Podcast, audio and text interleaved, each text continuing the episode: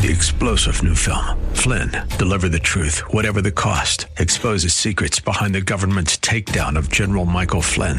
Flynn knew what the intel world had been up to. He ordered the first audit of the use of contractors. This set off alarm bells. He told the truth. He was the most dangerous person for Donald Trump to hire. They had to get rid of Flynn. Flynn, deliver the truth, whatever the cost. Available now. Watch it today. Go to salemnow.com. Salemnow.com. Listening to the Pastor Scott Show podcast. Have any questions or comments? Email Pastor Scott now at pastorscott at kkla.com or tune in live weekdays from 3 to 5 p.m.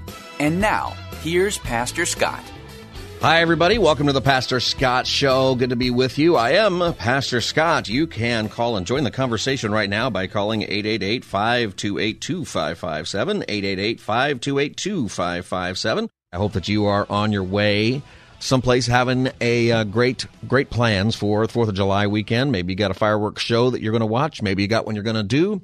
Maybe you got one you shouldn't do. That uh, you know. So be safe out there with whatever your plans are. Don't start any fires. And uh, enjoy the day. Enjoy the freedom that you have to enjoy the day. Maybe it's something that we take for granted. Maybe it's something that we uh, I don't mean maybe. I think I think we do. We take it for granted and this is a day when we should celebrate and do all the things that we do. The parties and the barbecues and the picnics and going to the beach and even sitting in traffic. All of those things. We have the great freedom to do it. And uh, I want to talk about freedom a little bit this hour.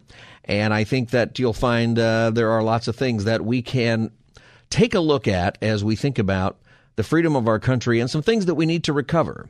Because let's be honest, we're struggling in some ways. We are struggling in lots of ways right now. And the big, one of the biggest reasons that we struggle, and this is a point that I'll make here, is that we have lost a national conscience. And I'll share a little bit about what that has meant historically and uh, kind of where that's gone and where that has to come back. The national conscience is an awareness of who we are and who we are meant to be in a way, it is hey, we are building something that in the history of mankind has never been made, never been successful. A country that's truly governed by the people.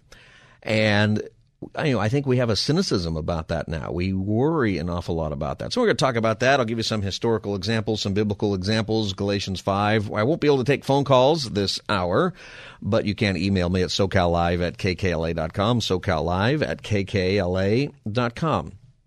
You know, when we think about our country, there are so many different things that uh, hopefully today you're hearing a lot of things that are inspirational inspirational music you're hearing. Hopefully, um, you know, I, I like all the old stuff. I like hearing all the uh, the national hymns and uh, the marches and all of those things. I think they're a big part of the day. I think we should bring them back, you know, and have them a little bit more often at our our celebrations and things. You're probably hearing some great things about uh, our country and some great statements from our presidents uh, and other leaders in different times. You know, one of our greatest statements ever from a president is John F. Kennedy, who famously said, "Ask not what you can." Uh, what did he say? Ask not uh, what your country can do for you. Ask what you can do for your country. And I'm going to play that clip in a minute, but I'm going to play the clip with some context around it. You usually just hear that that clip, and you know that was not too long ago. That was 60 years ago that he said that. A little more than 60, 62 years ago. And so there are people who are listening right now who remember that. And it's something that most of us heard in school. And I'm wondering if it's an ideal that we still have. Do we still say to ourselves, ask not what your country can do for you, ask what you can do for your country? Or are we just simply asking, what can our country do for me? And right there, that's the national conscience that has been lost because I think so often we want to know what our country is going to do for me, not what I can do for my country. It's the reverse of what makes a good country. And by the way, that's a reverse of the biblical idea of freedom. We have freedom from Christ, okay? But what we do with that freedom is we serve other people. That if you want to keep your freedom, and this is true spiritually, this is true from the standpoint of your relationship with each other, this is true nationally, you keep, you know, for a nation, you keep your freedom when you love others. Galatians chapter 5 verse 13, you, my brothers and sisters, were called to be free, but do not use your freedom to indulge in the flesh. Rather, serve one another humbly in love. For the entire law is fulfilled in keeping this one command, love your neighbor as yourself. If you bite and devour each other, watch out, you will be destroyed by each other. Hello. Pretty good right there from Paul, right? That's, and isn't this us in a way? Is that we're called to be free. We, we celebrate that today. We know that today but don't use your freedom to indulge in the flesh. Rather, serve one another. That is our national conscience. That we remember that we use our freedom to serve one another. In fact, even serving the world. That's what the United States has been known for for such a big part of its 200 years, uh, 246 years. We're going to have a 250th birthday celebration in just a couple of years. And uh, whoever the next president is will get to press the button or pull the lever or do whatever you do. Uh, you know, they'll have some fireworks display or uh, or something like that. Uh, hopefully, if we uh, remember that we're 250 years old, seems like that's a birthday to uh, to celebrate. No, I'm sure that we will. It'll be a big deal. There's probably already some commission studying what we're going to do for that. It'll be exciting. But are we going to have the same country? Will we be as divided or worse than we are now? I think there's a way forward. And it is with respect to our, our national conference. This is uh, JFK talking about uh, from his inaugural address uh, the famous clip here, ask not what your country can do for you, but this is the context of it. So I rolled it back a little bit and you'll hear it in context. I do not believe that any of us would exchange places with any other people or any other generation. The energy, the faith, the devotion which we bring to this endeavor will light our country and all who serve it and the glow from that fire can truly light the world. So he's making a point there that is very interesting. He's he's part of the issue when he got elected president was because he was so young, uh, 42 or 43 years old, by far the youngest president, and people saw him as the next generation. You know, and everybody always looks at the the next generation as trouble, right?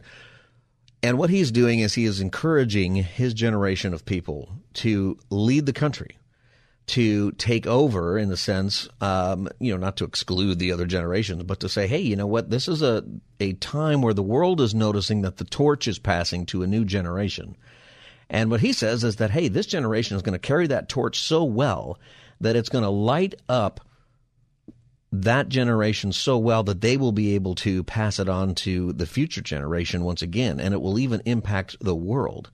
It's a very inspirational statement. And then he's going to tell us how we go about doing that.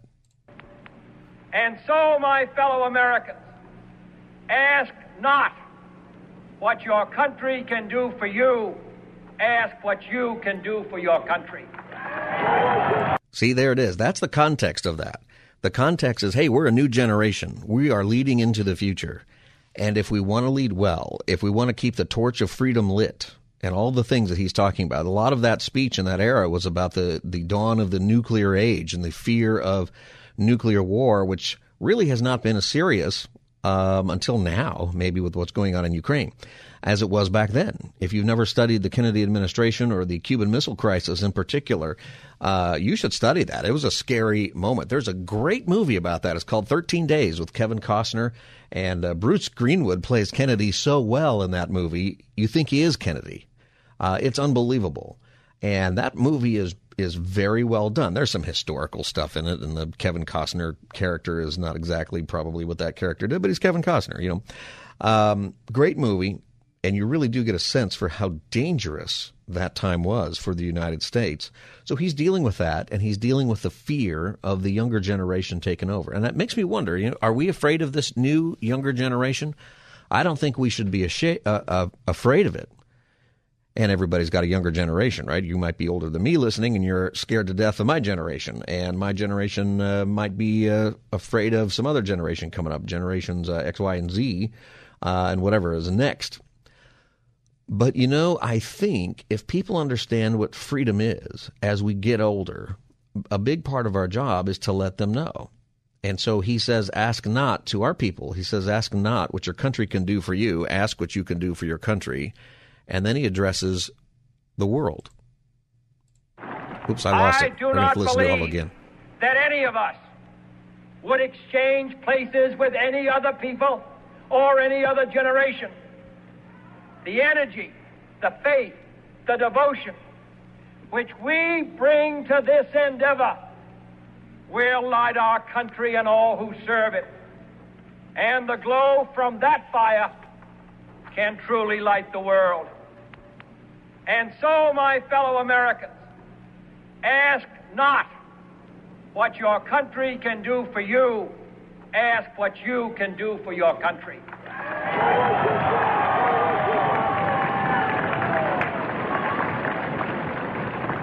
My fellow citizens of the world, ask not what America will do for you, but what together we can do for the freedom of man. See, there you go. That is a great comment. And that was leadership. The reason we hear those remarks is because it's inspiring. And, and so often today, what we hear is all the stuff that the government can do for you. Isn't that the campaigning that we hear? This is what we're going to do for you. This is what we're going to give you. Uh, we're giving away free money. Uh, we're giving away all this free stuff. This is one of the reasons that we have struggled. And it's one of the reasons we even doubt ourselves a little bit because we've lost the direction of a national conscience. In that speech later on, he would say this great comment about having a national conscience and he was talking about the work that we're going to do in the world. And what do we get from it? He said, with a good conscience, our only sure reward. And that is such a great response. You know, what am I going to get? What are we as Americans going to get if we lead the world appropriately? If we are kind, he has a lot of conversation in that speech about the poor, a lot of conversation about leadership, lots of stuff. What happens? What do we get and he says, with a good conscience, only our sure reward. The only thing we're guaranteed to get is a good conscience, meaning that we did our best to do the right thing. Later, he says that history will be our judge, that kind of thing. That's a really powerful statement, and that is part of something that we have lost. There was a, a conscience of our nation, and we need to get that back. The idea that people generally agreed what was right and wrong and what were moral behaviors. They didn't always, they weren't all Christians and they didn't even all believe in God, but most did. We had a wisdom, though, for what was the direction the country should go and how to treat other people. And we knew something. We knew that the rights we have come with responsibilities. You know, it's a big part of what today is, right? We're celebrating the Declaration of Independence. And Independence Day, it's it is a huge deal with the United States is except for the freedom brought to us by Jesus Christ on the cross, which is infinitely more important. There has never been a greater moment of freedom for mankind than the Declaration of Independence and the country that formed in its aftermath. You might be able to say that the exodus of the people of Israel was just as good, and that might be true. But except for those two examples, you do not see countries getting formed or documents getting signed that have granted freedom. As, as much as we have denied that freedom to people in different ways, what we did, the reason that we put those documents in a big temple in Washington, D.C., the National Archives, you can go see them. It's like a big temple in there. It's like kind of dark and it's got, you know, the, the lighting is dim to keep those things from, from fading even further. You can go in there and you can see the Bill of Rights and you can see the Constitution and the Declaration of Independence, the uh, original ones or copies of them, original copies of them. In the Bill of Rights, you have freedoms of religion, speech, press, assembly, petitioning the government, and re- for redress of grievances. All that's in the First Amendment. Number two, keep and bear arms. Three, right to not have soldiers quartered in your house. That seems like such an old thing, right? But uh, you never know. Um, unreasonable searches and seizures. Number four. Number five, due process. Number six, speedy public jury trial. I don't think they're too speedy anymore. Speedy is probably uh, you know something we need to get back to. Number seven, trial by jury. Number eight, excessive bail. Number nine is enumerated rights, that there are plenty of rights out there that aren't listed here, but uh, they exist. We're not just saying this is the only bunch of rights we've got. And number 10, that the power is not delegated to the United States by the Constitution nor prohibited by it to the states are reserved to the states respectively or to the people. It's uh, number 10, you know, 9 and 10, we've been hearing a lot about that in the news. That ultimately is the reason for um, the reversal of Roe versus Wade, is that since abortion is not in that list I just gave you and nowhere else in the Constitution, it goes back to the states to decide. And since guns is in that list, it goes to the federal government to decide. That's what those mean. We put those documents in the in the temple in the National Archives, Declaration of Independence, Constitution, Bill of Rights. It's what makes us who we are. It shows us that we're free. What is concerning is that if we were to write these today, it might be different. We might have the right to do we might write this. We have the right to do what I want, when I want, with whom I want, as long as it doesn't interfere with someone else's rights or as long as I can get away with it. That might be what we write today. That seems to be what we hear. And that's the problem today. We don't couple rights with responsibility. That's where our national conscience lives, right there. That rights always come with responsibility. I know it sounds like a Spider Man movie or something, but it's the truth. Rights come with responsibility, or else things go horribly wrong. Parents know this. If you're a parent, you get this right away. You, uh, if your your child who's driving the car does something wrong with the car, what do you do? You take away the keys. He's got a right to drive, he's got a license, but you take those keys away. Rights come with responsibilities. See, and if you divorce the two, the individual right and the individual responsibility, the result is anarchy and chaos and destruction. Freedom without responsibility undermines that freedom. Freedom can destroy freedom. We've turned it into I have the freedom to do anything I want, but if you just do anything you want, you're going to bring about destruction. And if everybody is demanding their rights with no consideration for others and without taking responsibility for the outcome of their free actions, then everybody loses their freedom. That's the way it is. There's no bill of responsibility. We have a bill of rights, but no bill of responsibility. And that's because the founding fathers made some assumptions.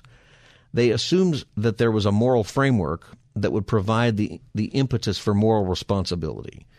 They the idea was that personal responsibility would not be implied. The idea that a personal responsibility would not be just implied was unthinkable at the time. Of course, you have personal responsibility. That's the national conscience. It was a consensus of conscience, a sense of a national conscience, one that you, you read in our leaders' speeches uh, until not too long ago. The things that you read, you had to take care of your neighbor. You you had to do things for other people and lift people up. There was responsibility, a civic responsibility that everybody had, that you would pay attention to what's going on in your city, in your state, in your county. You would be a part of the solution. That's the national conscience. And there was something more to it. There was a consensus in our nation of divine accountability as part of our national conscience. God was behind this country's formation. That's what we believed. People had different views of who God was, but there was this idea that God gave liberty. And because of that, there would have to be personal and national accountability. Individual rights were always expressed with a concern for other people. There was not a sense of this is my right and it doesn't matter how it affects the others or the community. No, it, it always matters. And we expressed our rights within the context of what is necessary for building a nation. And there's lots of examples of this, but you find it in the preamble to the Declaration of Independence. And we're talking about Independence Day because today is Independence Day. You ever read the Declaration of Independence? Read the whole thing. Take some time to read that. There's some things in it that are kind of surprising. They have to do with relations with uh, Native Americans and other things. But there are some lines in there that you, you read all the time that are profound and they have to do with the conscience, the the implied idea of what we believed a nation ought to be. We hold these truths to be self-evident. Self-evident. Uh, today we would say, "Duh." We hold these truths to be, "Duh." This is what they are. Obviously, that all men are created equal, that they are endowed by their Creator with certain unalienable rights, that among these are life, liberty, and the pursuit of happiness. See, and the whole idea that they come from the Creator is the notion that we're all accountable to God for how we exercise our rights. The rights don't come from government, they come from God. John Adams, President John Adams, he would eventually be president, he never owned a slave, and he had a real grip on what the moral necessity was for Americans if the Constitution was going to be successful. He said, Our Constitution was made only for a moral and religious people. It is wholly inadequate to the government of any other. And what he meant by that is, is if there is no sense of divine accountability. See, governments used to, and still do in a lot of the world today, define for you who God is. And governments will write God out of their, their system as we are trying to do here. If there's no sense of divine accountability or morality that is defined outside the outside of humans or government, then this experiment's going to fail. if God doesn't define morality, if there isn't a higher source from the creator, the the the old guys would say the the ruler of the universe, okay? If that's not where our morals come from, then they just come from human beings and they come from governments. And if government is giving you your rights, then government can take them away. And if we give people rights without responsibility to God, freedom will devour freedom.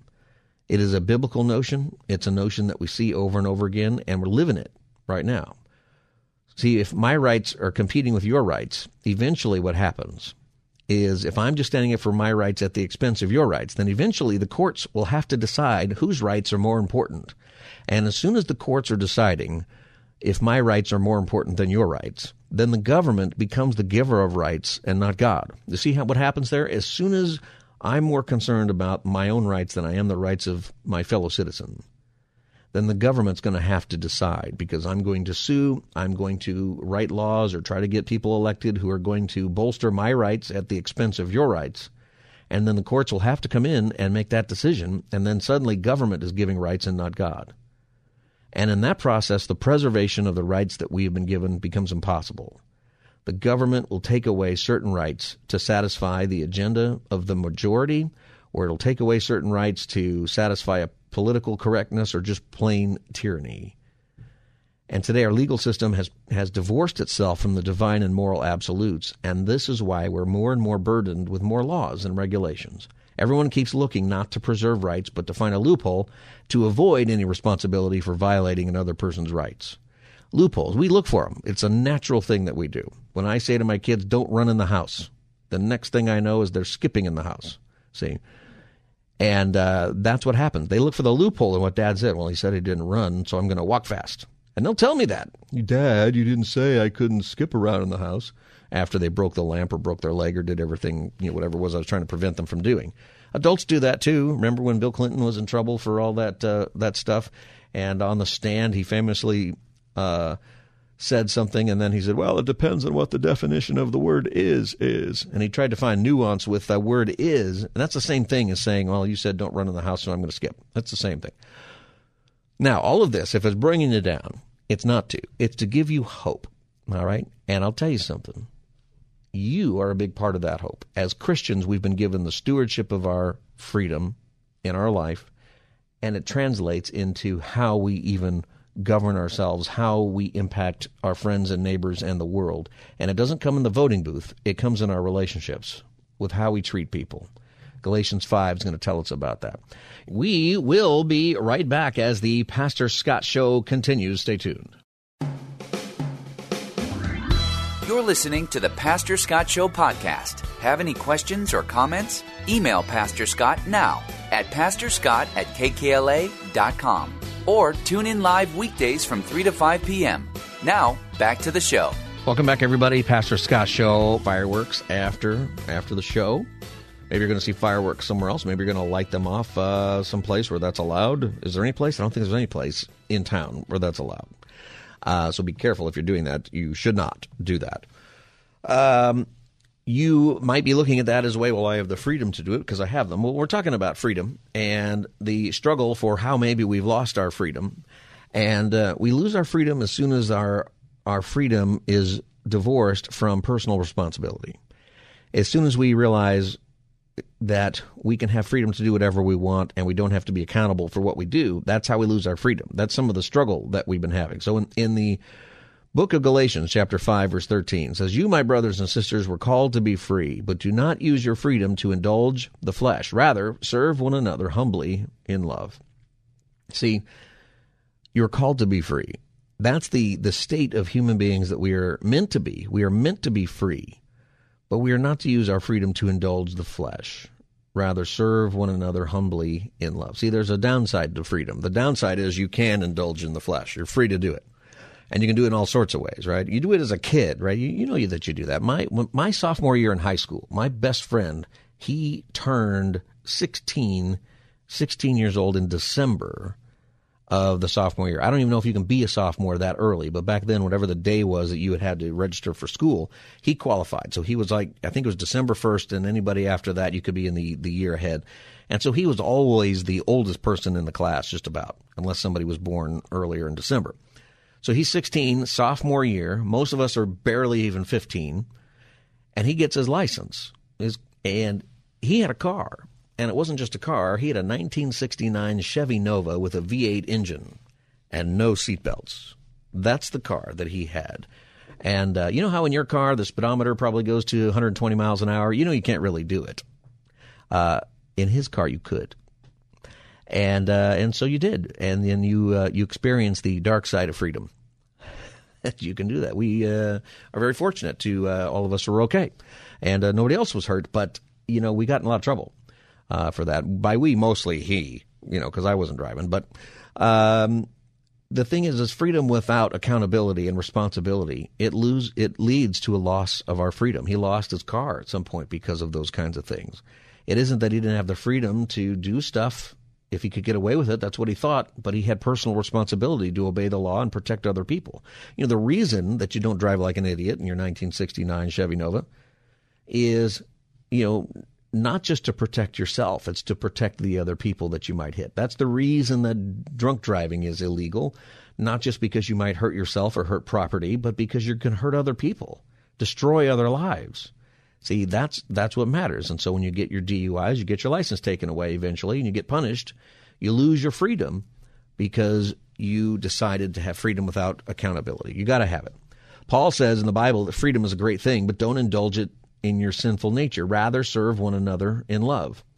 Proper appreciation of freedom is not self indulgence. Self indulgence leads to loss of freedom. So, verse 14, it's how do I leverage my freedom for the sake of others?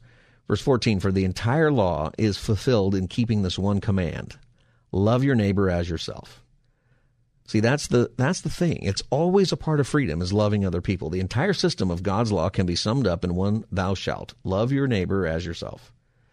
That's the application of freedom. Same's true for a country. Verse 15 then says, If you bite and devour each other, watch out, or you will be destroyed by each other. And that's what we're doing now, is that in our country we are struggling to love our neighbor as ourself. What happens is if there's our neighbor who disagrees with us, well, that person is going to get canceled, or that person is going to get hate, or that person is going to be destroyed online, or doxxed, or whatever it is that you're going to do. The scripture makes it really clear if you bite and devour each other in your freedom, Watch out, or you're going to be destroyed by each other. See, that's what we have to get through. And when we think about freedom, if we want it to come back, we have to go back to our national conscience. We have to remember that these principles, they don't make you a Christian just because you have those principles, just because you believe in a God or you believe that rights come from God. It creates a conscience that our country has had. So in American freedom, our, our forefathers understood that in order to maintain a society characterized by freedom, and there were thousands of years of people screwing up with this. So they didn't just come up with it one day. They had many, many, many failures to look at, and then they came up with it. There had to be a national conscience, a national accountability, and that somewhere in the system there needed to be inspiration not just to keep the law, but that the law had to reside in the hearts of the people. Does that make sense? That there, the if you're going to create a country or a system that works, you can't just write it down and expect people to obey it. There has to be a conscience. There has to be something in the people that inspires the people to actually do what is necessary to keep their freedom, to care about other people, to lift up other people, and to do what is right. You know, the the Declaration of Independence. Uh, and in a lot of the writings of the first uh, of our forefathers, uh, these are guys who were not afraid to talk about religion within the bounds of law and politics. You know, today we get afraid of talking about that, and we're worried that we're violating the separation of church and state, which we get wrong all the time as far as what that means. And just read anything that the founders wrote; they're always throwing God in there. And uh, people say, "Well, God's not in the Constitution."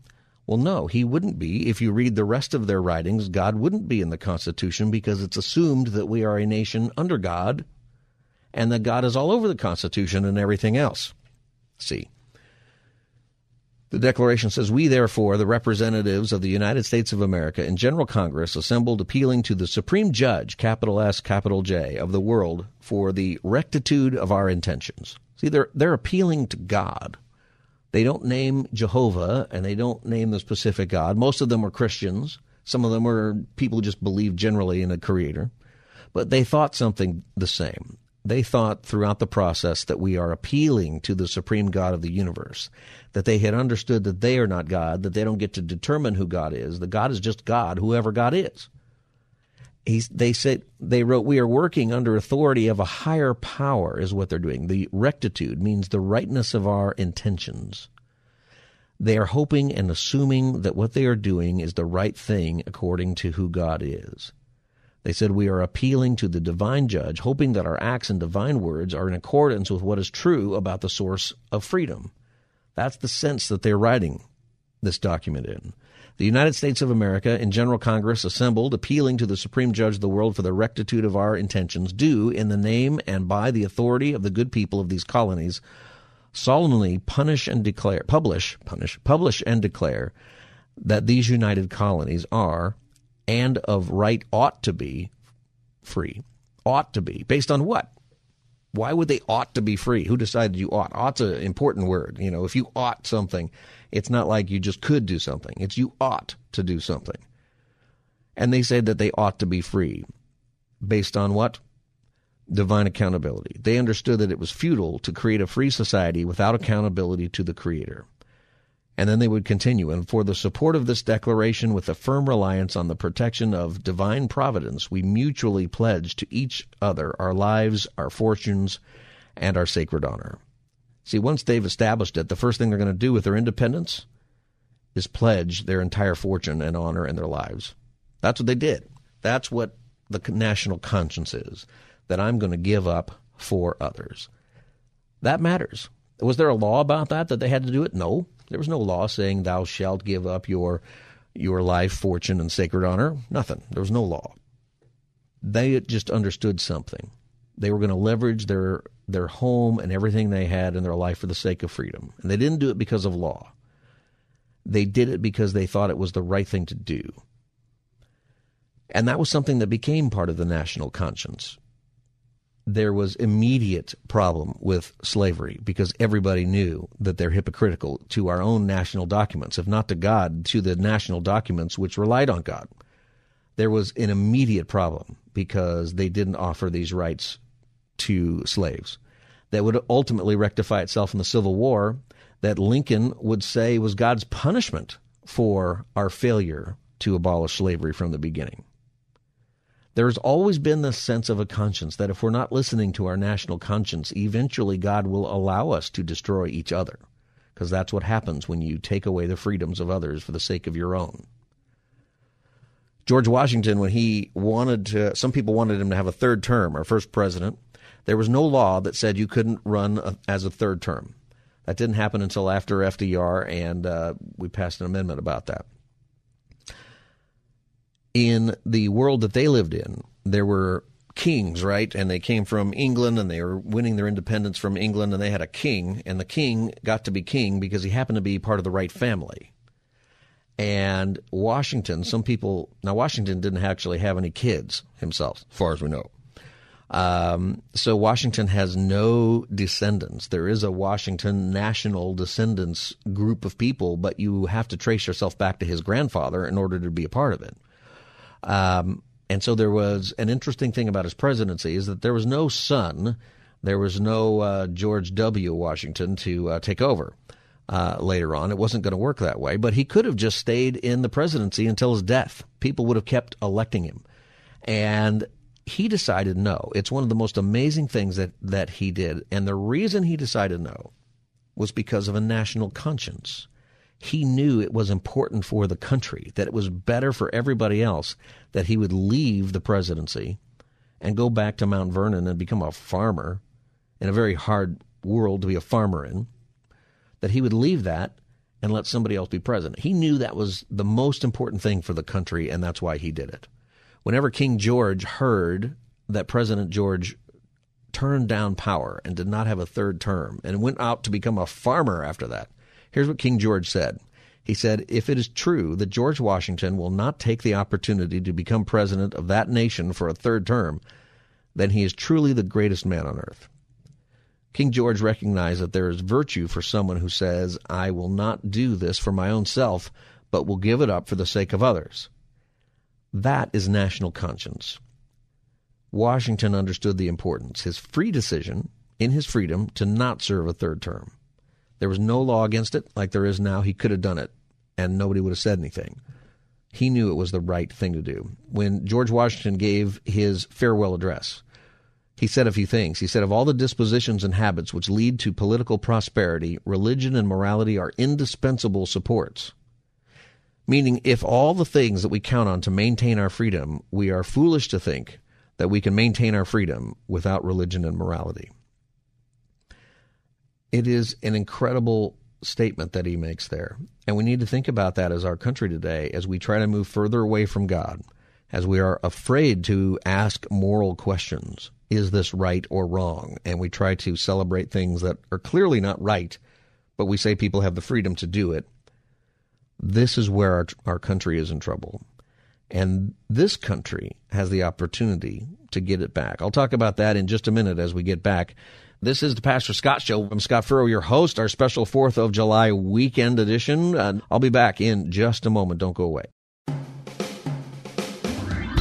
You're listening to the Pastor Scott Show podcast. Have any questions or comments? Email Pastor Scott now at pastorscott at kkla.com or tune in live weekdays from 3 to 5 p.m.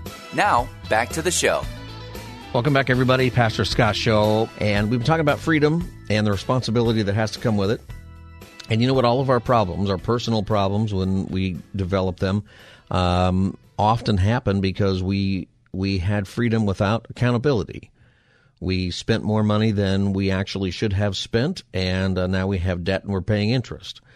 We and you can take it through all kinds of uh, different ways that causes us problems that way a lot of the conversation we're having today about guns and about uh, abortion and about the environment, other things that are controversial in our sub, our our country. One of the things that will bring back a greater sense of freedom is when we can attach our freedoms to responsibility and we can be considering lifting other people up more as more important than lifting ourselves up.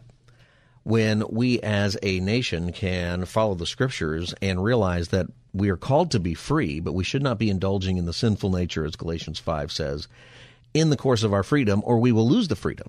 And if you're afraid that we're losing the freedom, it's because we are doing that. But something about the United States that I think is important is that we can get it back. And the reason we can get it back is because we're actually a nation of the people.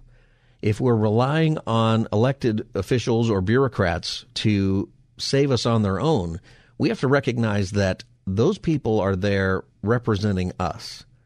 And if they're not doing the job, then the responsibility is ours to change them. You know, most presidents, not most presidents, but many presidents, when they're leaving office, they give a final address and they give some warnings in their final address. Uh, George Washington warned uh, against the rise of political parties he said that political parties would foster a spirit of revenge in our politics and that there would be cunning, ambitious, and unprincipled men elected who would usurp for themselves the reins of government, destroying afterwards the very engines which have lifted them to unjust dominion.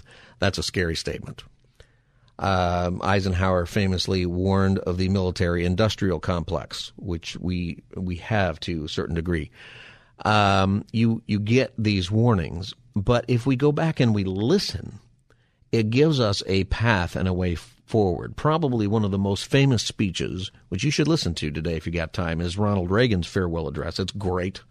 And he was ending office in a period of people feeling really good about the country, where he took office at a time when people felt really bad. And it was a similar time to what we're dealing with now high inflation um, lots of people worried about the future and even purpose of the country. It was a bad era. Uh, end of the 70s. You had you had the Vietnam War and how that turned out. You had Watergate and the president resignation resigning.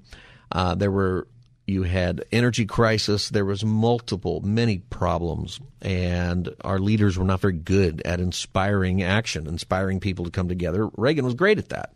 He was the great communicator, they called him. And when he left office, people felt really good. You know, if you kind of want to know, it bugs me when there's a presidential election and people say it's a landslide and you only got 300 electorals to 200 and, you know, whatever. Uh, Reagan got 525 electoral votes in 1984. Uh, there were only 10 he didn't get. He lost the state of Minnesota barely and uh, the District of Columbia. 10, that's it. That's how unified our country was. We didn't all agree on everything. We disagreed about abortion and we disagreed about guns. We disagreed about immigrants and uh, illegal aliens and all the same stuff that we're disagreeing about today. But we had a greater sense of who we were as a people. And it's because he brought back a sense of accountability. He brought back a sense that with freedom comes responsibility to each other. And that's the kind of leadership we need. And when he left office, he warned us. He warned us that the good feeling that we have now, that the good feeling that they had at the time, the successes of that era, and he talked about the things that were the failures of that era, which you have to give him credit for doing. He said the, the dangerous thing, and Reagan liked to say the dangerous thing about freedom is that it's only one generation away from extinction. You read about that in the Old Testament all the time, right? You have in the Bible the people of Israel and they're doing really great and then they're they're away from God and they're doing evil in the sight of the Lord. And you wonder how did that happen when their parents were such good people? Well, you lose your freedom in one generation if you do not pass it along. So he wanted us to pass it along. And one of the things that he wanted to remind us of was that we, the people, are in charge of this country, actually. We, the people, tell the government what to do. It doesn't tell us. We, the people, are the driver. The government is the car. And we decide where it should go and by what route and how fast. Almost all the world's constitutions are documents in which governments tell the people what their privileges are. Our Constitution is a document in which we, the people, tell the government what it is allowed to do. We, the people, are free. See, we can be free when we want to have a country where we have freedom, but we also have accountability and responsibility, where those things come together. That's what we can do with each other. That is obviously something we want to do with our elected officials, but it's something that has to begin with ourselves. It's something that we have to understand about freedom. We have to understand that if we take it for granted, we're going to lose it. Reagan would continue with this. We've got to do a better job of getting across that America is freedom freedom of speech, freedom of religion, freedom of enterprise, and freedom is special and rare. We have to make it clear that it is special and rare, even in the world today. Other quote unquote free countries, um, you know, there's some studies out there that say they're more free than us. No, they're not. It depends on how you ask the question. We are the country who is the most free because we, the people, can change it. He was worried about this, and this is what he said. I read a letter from a young woman writing to her late father, who had fought on Omaha Beach. Her name was Lisa Zanatta Henn, and she said, We will always remember, we will never forget what the boys of Normandy did. Well, let's help her keep her word. If we forget what we did, we won't know who we are. I'm warning of an eradication of that of the American memory that could result ultimately in an erosion of the American spirit. In our country, the way forward is to remind people what freedom is, that it is rare, that we can lose it very quickly, but to realize that we can have a national conscience, and that national conscience reminds us that we are to love other people, that we are to love others as we love ourselves. That's a very Christian response. And if you think about that in the context of any of the things that we're struggling with, that is what makes our country great. That's what would make any country great. And as long as we don't leverage freedom for personal gain, we leverage it, we leverage our freedom for the freedom of others, things are going to get better. And if you're worried about our country, worry about where you're at first with your freedom. There is something very, very precious about being able to move forward, knowing that you are lifting up other people, sacrificing yourself for them. That's what Jesus did for us. Jesus died for us. That's the example that we have that he could have used his freedom to come down off that cross and to not do it. He sacrificed for us. We need to leverage our freedom to give glory to Christ who gives us that freedom and then do that by loving our neighbor, by serving the people that are in our relational worlds. The people in our workplace, the people we go to school with, the people who live on our street, maybe the people we're having barbecues with today, the other people on the beach, even the people that we don't like very much. That guy who's playing the music too loud on the beach, what is that for? The person in your workplace who brings everybody down. those people need to be loved and supported. That doesn't mean they don't get fired if they are bringing everybody down continuously, but you can care for them through the process. There are ways to do it. It doesn't mean you don't go tell the guy on the beach to turn the music down and he might say no, but you can do it in a loving way. And most importantly, is in your case, are you the best example for your kids? Are you able to pass it along? And as President Reagan said, are you able to look at our history as a nation and teach that to the kids for what it really is, the good and bad? You don't need to clean it up because the, the great thing about our freedom and our founding documents is that you can point out that our leaders didn't follow their own words. And yet, the ideals that are in the Declaration of Independence, the ideals that were fought for and died for, that is still an area where we can reach for it. There is still a place to go. We have not reached some sort of American dream and then found out it wasn't that good. We're not there yet. There is more to go life, liberty, and the pursuit of happiness. There is always something to pursue. There is always a way to give people more liberty.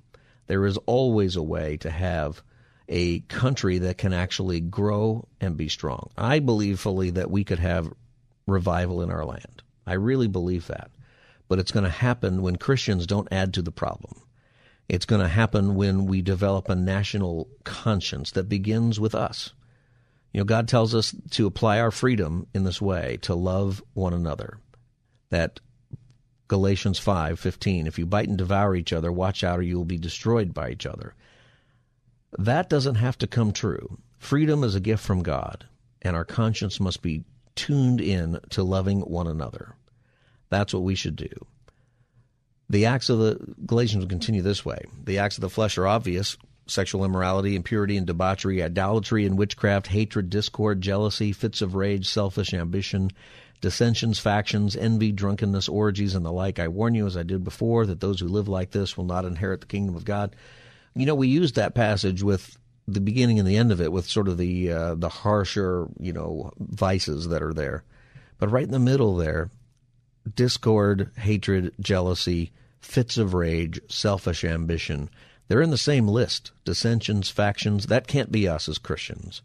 If you want to move forward in freedom, then have a conscience about those things and love your neighbor. And you find out that Jesus is right and that the application of freedom not only works just for you in your life, but it impacts the whole nation. All right, friends, I hope that you have a great 4th of July. Whatever your plans are for tonight, I hope that you stay safe. I hope that you are responsible, and I hope that you uh, lift each other. God bless you, and I will see you tomorrow. And enjoy your day. This is the Pastor Scott Show. We'll be back as the Pastor Scott Show continues. Stay tuned. Three star general Michael J. Flynn, head of the Pentagon Intelligence Agency, knew all the government's dirty secrets. He was one of the most respected generals in the military. Flynn knew what the intel world had been up to, he understood its funding. He ordered the first audit of the use of contractors. This set off alarm bells.